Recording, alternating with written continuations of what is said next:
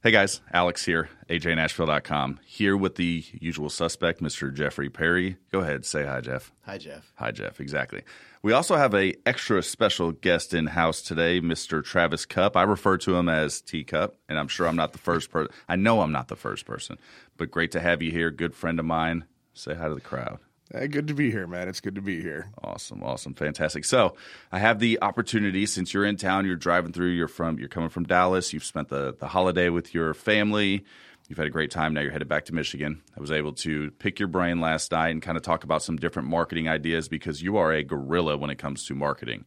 You have no concern of disrupting any market in the world, which is admirable, and I think that it takes a lot of balls to do what you do but more importantly, something that we scratch the surface of is how you put some things together.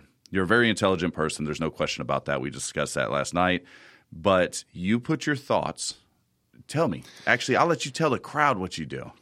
So, uh, I've had a couple different ways of putting together a plan and getting it executed through the years. Uh, about a year and a half ago, uh, it changed from being on a whiteboard uh, where we put most of it because you bump into it, stuff goes off, and it, whiteboards don't move around very easily. Some uh, gentleman from uh, Benchmark showed me that uh, Post-it makes a life-size uh, three foot by four foot Post-it note. Right. So basically, and I, and I plan on using three to four or five of them anytime that I'm even just rough drawing a plan. I literally, you know, I, I use up a good probably six to eight square feet of writing. Mm-hmm. Um, part of what it is. So the first board I do is I'll list off all the different avenues, or uh, you know, like for instance, whenever I I was deciding to drop off sixty percent of my revenue in one of my retail shops, right, and I had to find you know what are my new revenue streams. Anyone that's successful has multiple streams of revenue, mm-hmm. so I put it up there numbered out through like seven, you know, mm-hmm. seven different revenue streams we do, and started just brainstorming on how to fill those up. Once I fill up those first seven, I would put up a you know a new board on each one for each one of those revenue streams and start. So you're breaking it out. So you're saying, okay, boom, boom, boom, boom. Here's my ideas, and then you're going behind that and separating those ideas into separate and, and kind of doing a deep dive in each one. So here's the seven potential avenues that we can do on right. this one board, and then right. each one of those avenues gets its own full poster board for you to start writing out. How are we going to get there? Where what are the major pitfalls? What are the steep falls? And you'll find that major that original list of seven will start dwindling down, mm-hmm. and you know you'll and start kind of solving those problems. and then there was six. No, but that's brilliant because here's the thing, and here's what I see a lot of people do, self included. I've done this before in the past. You have this great idea, and you're like, man, we're going to do this. And it stays an idea in your head. And here's the thing something that goes on in your head never comes out on paper, never comes out to the world, never happens because nobody has great ideas in their head that suddenly develop into actual things that take place. You know, nobody's ever invented something without at some point putting it on paper, but we've all been in that scenario where we're talking to someone and you're like, dude, I thought about that like three years ago. I should have invented that. Now it's worth millions and millions of dollars. Or you have the other side of it, which is like the pet rock. Like who was like, hey, I'm gonna take this rock, put it in a fucking box, and I'm gonna sell it to people. I'm gonna call it a pet rock, you know. So putting these ideas out on paper is a first step for a lot of people for the pathway to success. And then more importantly, like you said, when you start breaking those ideas into individual sectors, then you're able to focus on one particular thing as opposed to saying, I've got seven businesses and they have to all run like this. Because we all know businesses is like friendship. There's not two that are completely alike. And the way you operate those those different entities is going to be different. You know, just like your buddies. I wouldn't the debates we had last night. Right. You know, they would be different debates than Jeff and I would have. Right. You know, so that's it's good that you break that down. So I'll let you continue. So one of the things that I find out with goal setting, there's a couple weird misconceptions out there. There's there's a couple dichotomies on it. First thing, uh, this is a stat from psychology the more people you tell about your goal the less likely you are to complete it. Right. Because you get that self feeling of satisfaction because you told someone about it and they go wow good for you. And yeah. you get that little pat on your back and that tends to you know pump off the gas a little bit. Right. On the other hand and, and it does have a little bit to do with the person i put those on the boards and i end up moving them across my house so that mm-hmm. anyone that comes over sees what my goals are and it's I don't get the pat on my back necessarily. It's more of a holy crap, now I have to do this. These people have seen it. Everyone knows what I'm supposed to have done by the end of the month. Right. Because I put them up in my kitchen, on my cabinet. I cannot open my kitchen cabinet without taking down a life size post it. And that way, why am I at home eating? Yeah. I need to be in the office. I need to get this done. Look how far away I am from these goals. And that's yep. a big difference from a journal to me because that journal you open up when you're motivated or when you're really unmotivated. It doesn't do anything for you on Monday yeah. afternoon. But even either one of those two things. So here's the thing: that in your face attitude with it is fucking phenomenal. I think it's great because you always hear big speakers are like, take your goals, write them on a piece of paper, and put them on your bathroom mirror. Okay, well, how often do you stand in your bathroom mirror compared to how many times you go to your cabinet to open it up to say, hey, it's time to eat. My stomach is hungry. Oh, here's my goals. So I think that's a brilliant idea. The other thing is is just getting started, having a like Jeffrey. Jeffrey writes out the stuff he has to do today. It drives me up a fucking wall because he's so neurotic. but I get it done. but he gets it done and that's Right. the one thing that i enjoy and that's the one reason why him and i work well so well together because he has a methodical method of getting every methodical method nothing like repeat no, no, myself no, no. He has It's a just me- because I don't have a good memory. has it- whatever so yeah jeff jeff you know what's has the the memory of a stoner that's never smoked weed Yeah. the thing that's funny, and the reason I do that is because it, and it's not because it's just because I don't have a great memory, but it stems back from when my parents were actually doing network marketing and going to Zig Ziglar um, uh, presentations and things like that. And it was about goals, and it was about when you're in network marketing, of course, they want you to put the Mercedes on the refrigerator, the pictures of it, and go get a brochure and go test drive it and put these goals in front of you so that you have something to drive you. And you would take these things and put them on the refrigerator and and and find ways to make them unfold. And like you said, the kitchen cabinet, wherever the place is, on your refrigerator, you open that damn thing all the time. yeah especially if you're big like me like fucking i'm hungry So- i need a so- beer i need pizza so I would literally do that. I would find like a brochure of something I wanted, like a jet ski or a boat or whatever, you know, something that I wanted, and I would get that and I would put that thing on my refrigerator until I got it. Yeah. And see, that's that's huge. That's mapping out your plan to su- success. And the nice thing is, when it's on your fridge like that, you get somebody that maybe has a different mindset that comes in and is like, "Dude, this is awesome, but this piece right here, you could do better by doing this." and that's that's a good thing about having it out. And and I try and hang out with you know common company people. people. that are Yeah. you know in, invested in marketing, business development. Some Right. you know sort of one of those things. And the other thing that that keeps me going is whenever you put up a big list like that and those papers keep going, it does become extremely overwhelming. Mm-hmm. Yeah. which which for me. It makes me kind of excited to go out and figure, like, find failure, so I can mark them off lists. Like, yeah, this is not going to be a plausible revenue stream that's going to work out, or we're going to have to really go back and redo that whole sheet. But when Right. there's so much out there of how am I going to get this done, you just start attacking them. And you can you can freeze up for a little bit, but if you stare at it long enough, and again, it's it's surrounding your house, and you're serious about it, you start attacking them. And I- like I said, from my seven revenue streams, Yeah. I think I'm down to three. It's been four months, Right. but they are the three that I've got are doing much more than I had expected. I expected seven, you know, is what it would require to get up there. Mm-hmm. It turned out because in, if you run a business, it, it, things change all the time. Yep, yep. And and that's what's good about those boards. I set up once or twice you know, a month that I'm I'm going through and re and I constantly rewrite on them. The first one is done in black. I write blue for the updates halfway through the month. Yeah. And uh, and you know keep working out there, but not it, when you put up enough of that stuff out there. Of, hey, if this fails, then I'm going to do this, and then if this Right. fails, it doesn't feel as blunt of a failure as hey, I didn't get it done because it's just a, I moved on to the next step now. Well, you I have, a backup this done. plan. That's Right. kind of like when you're a mortgage loan originator. So the thing is, is people sell in desperate measures at some points because they look at their pipeline. They're like, "Holy shit, I got two deals." Right. Boom, deal number one fell through, and you're like, "Oh my god, I got one. I'm not going to be able to make my house payment. My kids are going to starve. My wife's going to die." And all these extreme things start un- unpacking out of your head. You know, and so that abundance of having the backup. Okay, you know what? I lost a deal. It doesn't matter. I have 15 more that I can fall back on. That allows you some calmness when it comes to making decisions on the those remaining 15 deals, or in your case, the seven streams of, of income that have dropped down to three or four, you still have three or four. So it's okay to lose five, six, seven because you still have three and four. So I think that's important is that you're not, for one, you made a good point. You're not putting all your eggs in one basket. Right. And that's a big thing. So speaking of putting all your eggs in one basket, when you're looking to purchase a home, I need you guys to check out my friend over at House on the Rock Home Inspection, Mr. Dave Ganatra. Him and his team are amazing at protecting your assets. So when you purchase a home, you're typically putting all your eggs in one basket. You're hoping that that financial gain that you get from the equity and uh, the market increasing, you hope that that works out. But more importantly, you don't want a money pit. It's things that need tons and tons of repair. Dave and his team are awesome at taking care of that, making sure that you're aware of any issues that your home may currently have or may have in the future. Feel free to reach out to him and his team at 615 969 5741. Now back to what we were talking about. And even on that one, I started doing the media for uh, Military Mortgage Boot Camp. Yeah. And that, that was a favor kind of to them to help get to more veterans. It was a few days before the Phoenix event. It technically happened over technology problems that Jay was having with the phone. Right. And uh, turned out that, you know, I could do some of the streaming stuff. Again, that was one of the streams of them in there, but that's not you know that's a that that's something I do on the side. It's not a That's not paying all the bills. right. That's not one that I, and I nor do I want it to. That's not the side That's that I'm putting keeping in the beer in the fridge. Exactly. That's and- my and my sin those- my yeah. sin paycheck. Yeah. well, and see, that's what people. So initially, when you're starting out, there's no question you're not going to boom. Now I got seven multi-million dollar industries, and I'm doing great.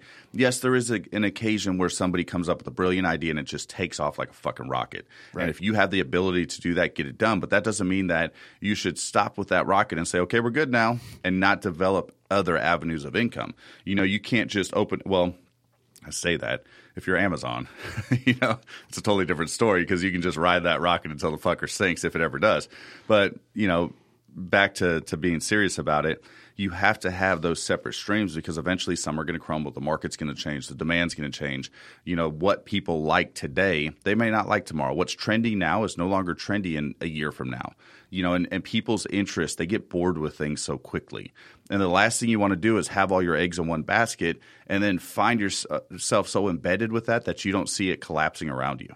You know, and I think that's a mistake that some business owners make is they're so into what it is they're doing that they don't see the collapse. And that's and that's kind of uh, why I like spreading out. It's it has a little bit to do with the way my brain works with ADD. But you know the, the, the old expression, you can't see the forest through the trees. Well, Right. if you've got something in the ocean, something in the woods, and something in the desert, trust me, you're not going to have that problem because as soon as stuff starts crumbling in the more you're going to have blinders. We all have personal biases that stop us from seeing certain things that impact us negatively. But and if all you do is mortgage and you hear like, hey, these new regulations are going to shut out or uh, automated systems are going to shut out LOs, Yeah. you're emotionally invested in that thing because that's where you come from. It doesn't matter where this sources come from. You're most likely going to look at it and go, "Nah, they can never do what Yeah, I do." exactly. But if you're in, you know, if you're doing this and six other things, you may see it and go, "Hey, you know what? Maybe I should start prepping myself on this one." And if it never comes, then great. Put the weight back on.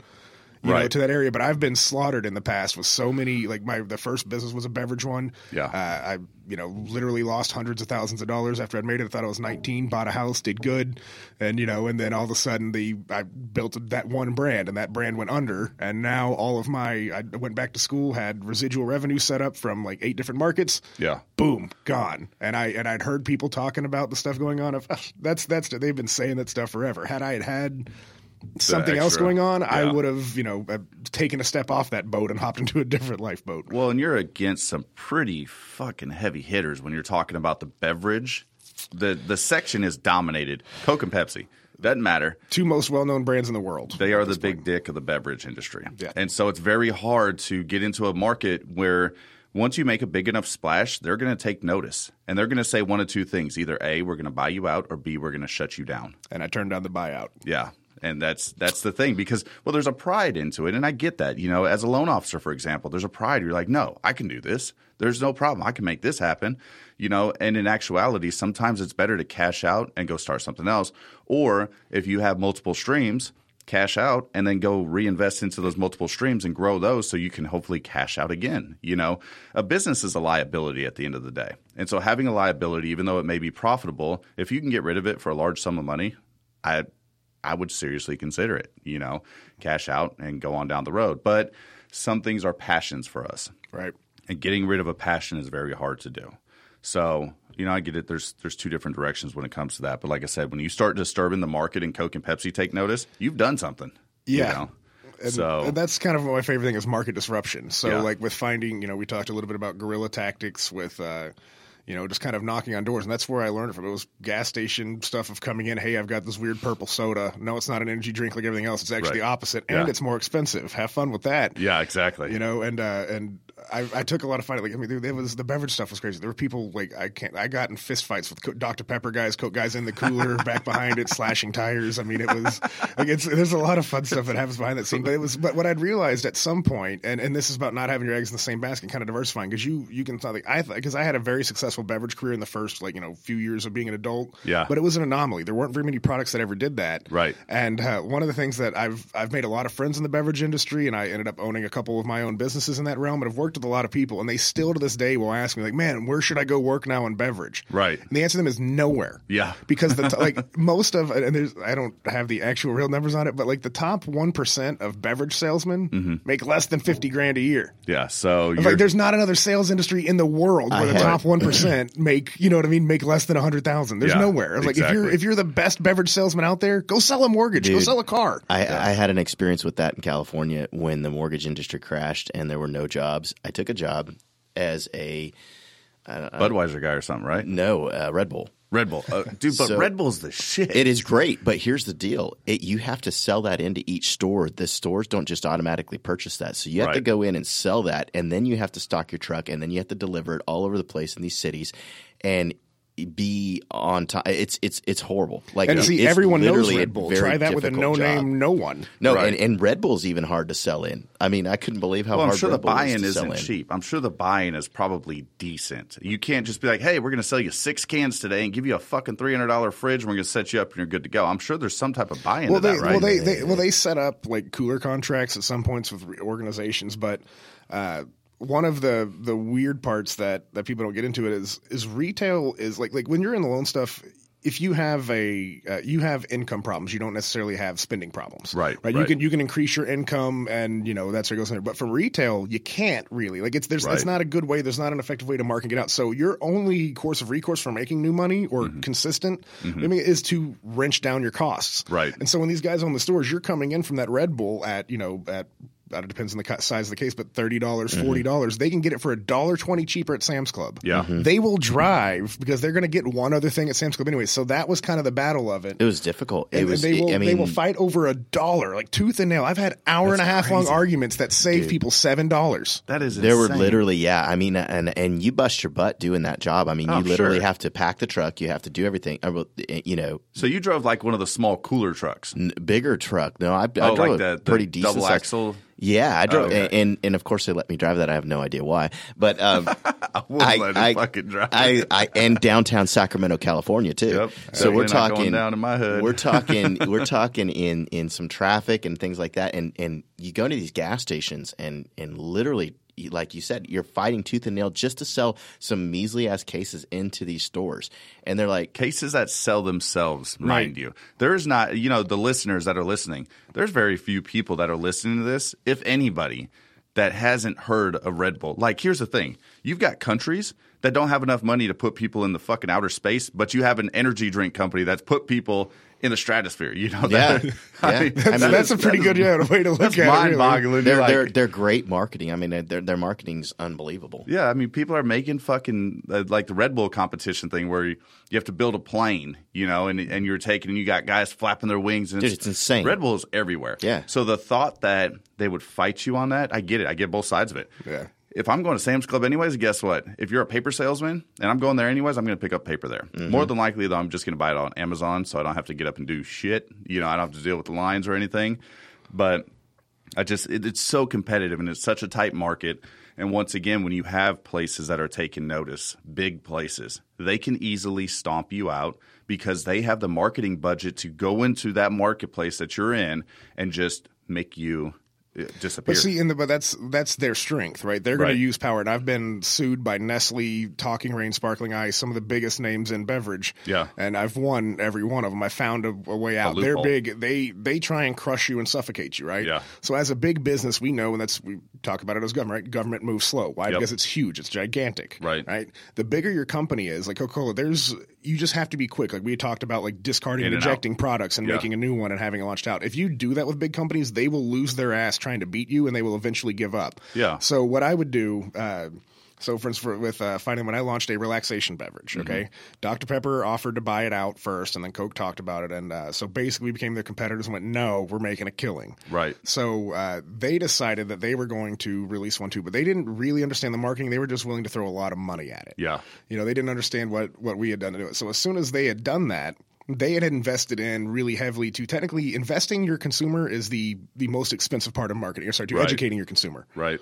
Uh, so basically, what we had done is we had used them. They they put up posters and things everywhere, and then Mm-hmm. we just retook our marketing and fine tuned it and added a plus one. So they started doing uh, like energy and relaxation. We did good mood. Yeah. and you know, so we would take it in. So you could leapfrog off of the bigger companies. They can pave a big way through the forest for you, and then you Right. can run and scout through. So using the the ability to be small and move quick and change. Yeah. If you're up against a big guy, it doesn't mean you're always dead. You can move quick and bounce around because it takes seven levels of corporate for them to make a decision. You It's can like make it on playing a a dime. crazy video game. It's like fucking leapfrog. Yes. You know, you're constantly trying to stay ahead of, stay ahead of the traffic and move and and pivot left, pivot right, but mm-hmm. you're ultimately you're trying to get across the road. Right. And you have Coca-Cola, you know, Dr. Pepper, Pepsi, you have these big trucks that are coming down and they're after you. But if mm-hmm. you can keep enough movement, that's the same thing in, in a lot of different businesses. You're trying to stay ahead of the game.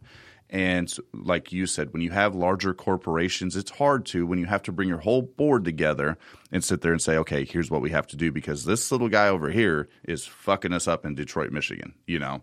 So, I mean, I completely get it. So, anyways, dude, you you are a vast, vast well of knowledge. You know so much, so many different parameters. There's so much that I don't understand how much how you comprehend. Like Jeff, you talk about me, and you're like that big brain of yours. This fucking dude's brain's Dude, you like guys make me feel. I'm sitting in this room with these guys, going, God, I w- what the heck? I mean, how am I going to get my brain to work to get through this world and tie my shoes tomorrow? You're lucky you weren't. You look, you're lucky you weren't sitting at the house last night when we were having our discussions because you'd have been like, eh, your fucking head would have Dude, I'm lost every day. I don't know how I get through the day. I wouldn't say you're lost every day, but here is the one thing: you are single. So if you are an attractive girl looking for an attractive guy, hit up Jeff. He is available. He has been available for a long time. His only downfall: he's got two parrots. So, just kidding. I'll get rid of the parrots. yeah, sacrificing pets for love. I have no it. problem with changing things. Yeah, exactly. So no, he doesn't. But anyways, Travis, dude, thank you so much for sticking around to do this podcast. It's amazing. Like I said, brilliant person. I love learning from you. I love watching you grow. I love the crazy things that you do, and I always look forward to spending time with you. I want to thank you for coming on the show, Jeff. You're here. Yeah, So, whatever, Jeff. So, Thanks for having me, man. All right. Well, thanks so much for tuning in, guys. We'll talk to you soon.